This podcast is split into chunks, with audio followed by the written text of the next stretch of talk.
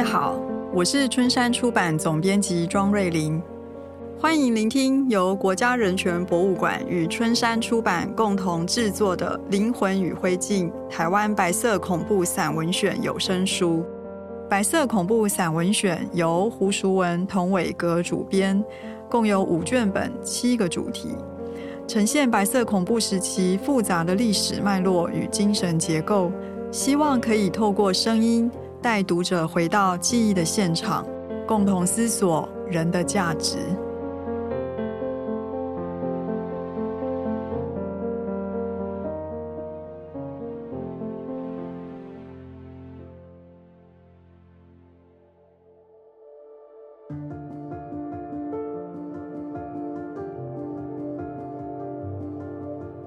一个台湾老朽作家的五零年代节选之三。作者叶石涛。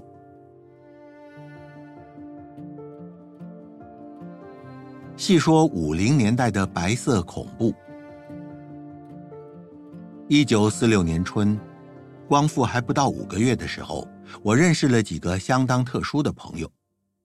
特殊的意思，并非说这些朋友精神异常，亦或肉体上有畸形之处。其实，他们都是一群富于理想。满腔热血，为台湾光明灿烂的前景肯付出生命、奉献他们最后一滴血的人。他们之所以特殊，说明确些，因为他们是思想和意识形态上跟我不同的人。这类人物从来没有在我生活范围内出现过，因为在日本殖民政府的制式教育，也就是军国主义教育下长大成人。光复后才二十岁左右的我们这一代青年，根本不知道，在日本殖民统治的五十年又四个月中，台湾人为争取自由与解放不断抗争的一点惨烈的历史，自然也认不得台湾旧抗日分子的思想形态。这群人都是年龄比我大得多，大约三十多岁到五十多岁的人。他们曾经目睹过日本帝国主义剥削及凌辱台湾民众的悲惨事实，也起而抗争过。他们曾经坐过日本牢，生活上备受痛楚，但从不改其意志。这种钢铁般的强韧意志，并非凭空而来的，这来自他们马克思主义信仰的坚定信念。他们是日据时代台共的残党。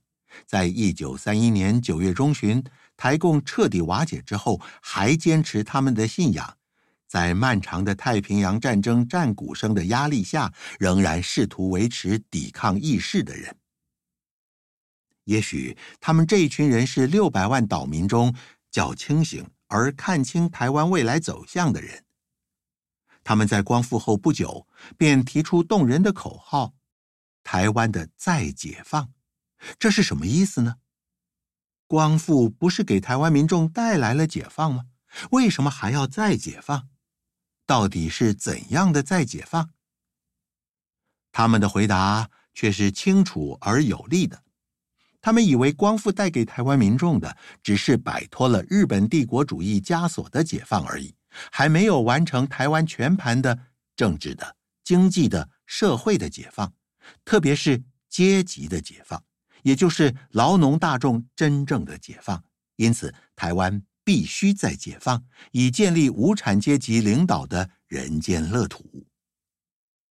光复以后到二二八发生的这一段时期，他们只是散开在这岛上的地上之盐而已，并没有组织，也没有汇集成一股力量。虽然光复不久。唐山的中共早已派了1928年在上海成立的台共被选为中央委员之一的蔡孝乾从延安返台，正在整合这些瓦解的台共，但他们只有零星的细胞组织在各地存在，还没有获得足够滋长茁壮的地盘。228发生时，这批整合中的新台共已具有雏形的细胞组织。也许有力量个别影响到二二八处理委员会要员的决定和去向，但绝对没有力量鼓动或激化二二八的发生和开展。蔡孝乾所领导的台共省工作委员会获得肥沃的发展地盘，却是二二八的屠杀带给他的礼物。二二八的发生和台共的茁壮虽然有密切的关系。但是在历史的观点上，应该把二二八和五零年代白色恐怖的大肃清分开，因为二二八是台湾整体民众自发自动的抗暴运动，并没有任何党派或意识形态在控御；而五零年代的白色恐怖却是台湾民众中有组织的分离主义者、自觉主义者。及以中共马首是瞻的省工作委员会和谢雪红领导的台湾民主自治同盟等各地组织遭到政府的肃清和弹压的结果而发生的浩劫。这些组织里包括了跟唐山中共没有任何渊源的独立形成的政治秘密结社。一九四六年春，接续祖国的期待不到四个月。我已经从懵懂、满脑子日本独武思想的青年，逐渐进步到认知这个世界上有各种互不相同的世界观存在的人。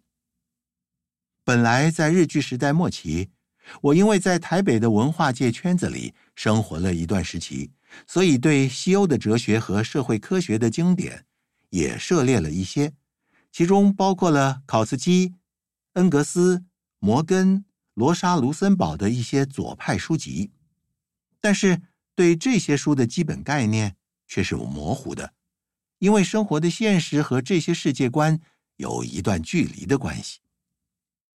光复时，日本人被遣返，他们的藏书无法带回去，因此坊间的旧书店充塞了这些日人卖掉的旧书。有一天，我买了一本和尚照所著的《第二贫乏物语》。这才彻底认知了马克思主义唯物史观，特别是唯物辩证法。一旦获得马克思主义的基本概念，以后就一泻千里，任何有关讨论社会经济结构的论述都迎刃而解，很容易知道论者的主要论点和意识形态了。除去日本人留下的旧书之外，由于唐山的交通还没有断绝。从唐山中共那边暗地里送来的刊物和理论书籍，也源源不绝地到台湾来。我之所以认真读来自唐山的书，除要了解他们的理论与现实的互动关系之外，主要是要学习怎样去书写白话文，而突破语言障碍是当时台湾青年面对的迫切挑战。老实说。学习书写白话文并不是什么困难的事，虽然和唐山隔绝了五十多年之久，但日据时代的生活环境里还保留了许多汉人传统文化，天天都有接触汉文的机会。最大的困难莫过于来自了解唐山几千年来的政治、经济、社会制度的演变。以前，台湾人是把唐山的历史当作东洋史的一部分去了解的，现在却要把唐山的一切当作自家的历史去认知，这观点的激烈转变，心境也一时无法适应过来。幸亏我认知唯物史观，可以持一定的世界观去剖析唐山历代社会的变迁。这才拥有了一把揭开真相的解锁的钥匙。但是，除书本带来的启示之外，我还需要有高人指明理论与实际之间的微妙互动关系，特别是马克思主义在唐山如何演变与应用的问题。第一位给我带来这方面的启蒙的是假名为老洪先生的重整工作委员会主委。陈福兴先生，我认识他的时候，他才三十多岁，在台南府城近郊的一所乡下高中当校长。他和我的先辈杨奎先生一样，是我就读的州立台南二中的老学长，据说毕业于日本某个私立大学的哲学系。他是一个思考敏锐的知识分子，和我一样很喜欢听古典音乐的唱片。由于日本人被遣返的关系，他们留下了相当多的古典音乐唱片专辑，从巴哈、贝多芬到拉威尔，以至于巴尔托克等。我那时候搜集了不少。陈先生起初是借唱片去听的，后来我拗不过他的央求，也把一部分唱片割爱给他。我们之间的友谊是靠古典音乐培养出来的。有一次他来访我的时候，我正在看一本梵谷画集，他突然指出那幅名叫《农妇》的画，最重要的一点在于农妇的粗糙而裂伤处处之手。他说，那是劳动人民之手。他的这句话给我带来相当大的冲击。其一，我了解陈先生这个人。不但对西欧的古典音乐有广博的知识，对绘画和文学也有相当高的素养。第二，他显然是马克思主义者，否则也不会说出“农夫的手是劳动人民之手”这一类的话。从以后的几次接触里，我充分了解他有坚定的马克思主义信仰，但做梦也没有想到。他是蔡孝乾领导下的省工作委员会的重要干部，这要待我被捕坐牢以后，从政治犯朋友口中听到的片言只语中予以印证猜测后，才得明知。从古典音乐、绘画、文学要跨进政治环境的讨论，是极自然的流程。他对国共战争、台湾历史。和世界情势的看法都有一套很科学的阐释，这固然非常刺激了我，开了我的心眼，但也使我逐渐明白，我和他之间在意识形态上仍有一段距离。我与他主要的歧义之处，在于我并不赞同他把台湾的未来命运全部赌在唐山中共的革命成就上。我以为台湾的特殊历史构造已经造就的台湾意识必须优先考虑。台湾走上社会主义改革之途，也许可以导致一部分不公不义现象的铲除，但不一定会增加全体台湾民众的福祉。台湾必须考虑独立自主，也是可能的一条途径。他了解我的思想之后，似乎开始逐渐疏远了我。到了二二八以后，终于完全消失不见，我完全失去了有关他的任何讯息。直至一九五二年秋，我被捕，他再出现在我的案情里，左右了我的命运为止。也是亏他一句证词的关系吧，我终于洗清了我是台共的嫌疑，得以走出政治牢。但这自是后话了。一九四五年，由延安返台的蔡孝乾已经在台湾建立了新竹、台北、台中、嘉义、台南、高雄等地区的支部，属于旧台共的简吉和谢雪红等人都网罗在内。显然，陈福兴先生是台南支部的领导人物，台南支部书记却是另外一位老台共辛阿财先生。以后我会谈到他。蔡孝乾所领导的省工作委员会，一九四九年秋才被政府所发现，这就是著名的基隆中学光明报事件。校长钟浩东就是作家钟理和的弟弟。光明报是省工作委员会秘密刊行的地下报，共发行了二十一期。我曾经也收到了几期，它是靠邮政寄来的。我从来不知道它是台共的机关报。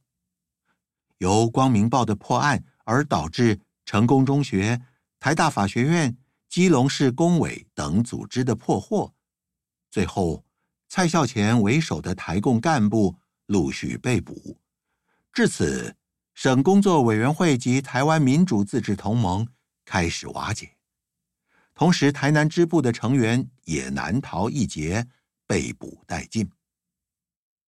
因为我认识台南支部的几个人物。我也就跟着入狱。其实我始终并不知道他们是台共，光复初只接触了几次以后就断了联系，可以说是遭了无妄之灾。一九五零年五月，以陈福兴先生为首的北部台共组织与唐山中共重新取得了联系。在一九五零年底改组成功，以未被逮捕的残存干部为主，建立了重整工作委员会。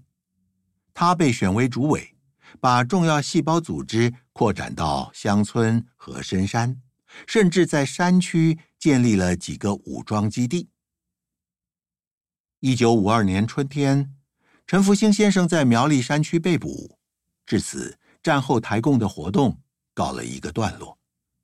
然而，由他的被捕而衍生的逮捕案件余波荡漾而层出不穷，到六零年代还有零星的肃清事件发生。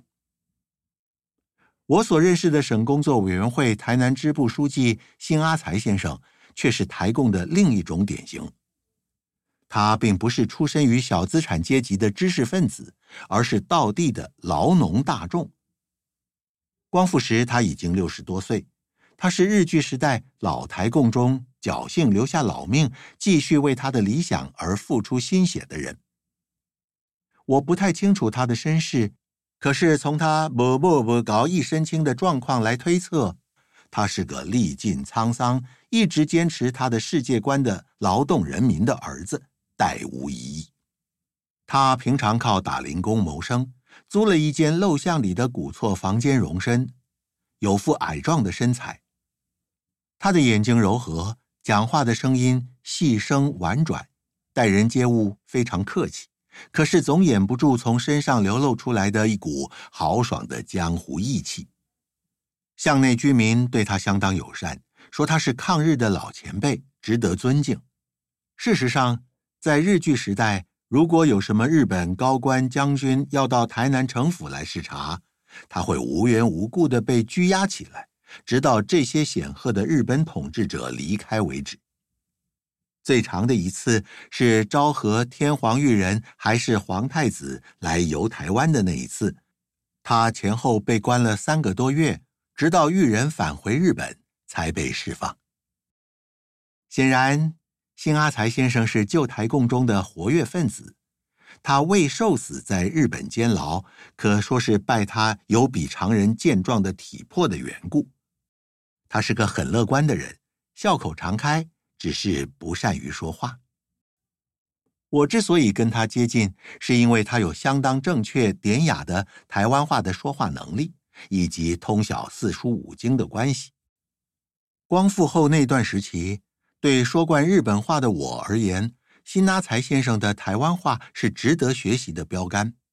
他对我们这些年龄悬殊、二十多岁的青年知识分子特别客气，常准备了许多来自唐山的新刊杂志借给我们看，包括毛泽东的《新民主主义》《论联合政府》以及《群众》《文萃》等中共刊物。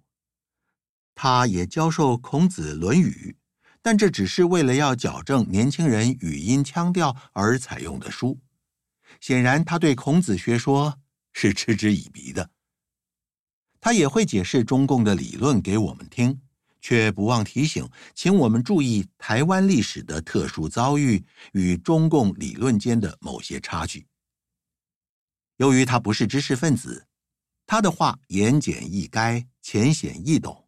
这是他六十多年的生涯里，从跟民众对话中磨练出来的说话技巧，可见他始终是群众运动里的杰出领导者。辛阿才先生是台湾日据时代无数老革命党人中的一个，他的气质和风格在现时早已绝迹，我只在杨逵先生的言行里闻到一股同样的气味。他们都有一套那种旧时代的革命伦理。辛阿才先生后来被枪决，结束了他为台湾民众奉献的一生。五零年代所发生的许多令人心酸的故事还没有出土，除非时代转变，台湾迈入真正民主自由的时代，否则这些受难的历史仍然被埋没在历史的坟墓里。虽然共产国家已经瓦解，马克思主义的思想体系已不合时代要求，九零年代可能是一个全盘以资本主义来控御的所谓无主义时代。但是，台湾五零年代的台共所提出的极富人道主义的各种要求，仍然未能获得实现。纵令他们的主张和理论有些是历史的谬误，但是他们为台湾政治、经济、社会的解放所做的打拼和牺牲，仍构成了台湾民众抗议活动的重要部分。何况在那个时代，无数的纯洁台湾青年知识分子为台湾的解放所做的奉献，是我们历史中最重要的一部分。我们应该正面予以肯定他们的牺牲奋斗，使他们的灵魂得以永远安息。现在抨击他们思想和意识形态而有所忌讳，并非是正确的做法。他们已经是台湾历史的一部分，不能让他们永远埋葬在被侮辱的抨击中。我由衷希望所有有关他们的档案公开于世的一天来临。那天，也正是台湾真正获得解放的一天。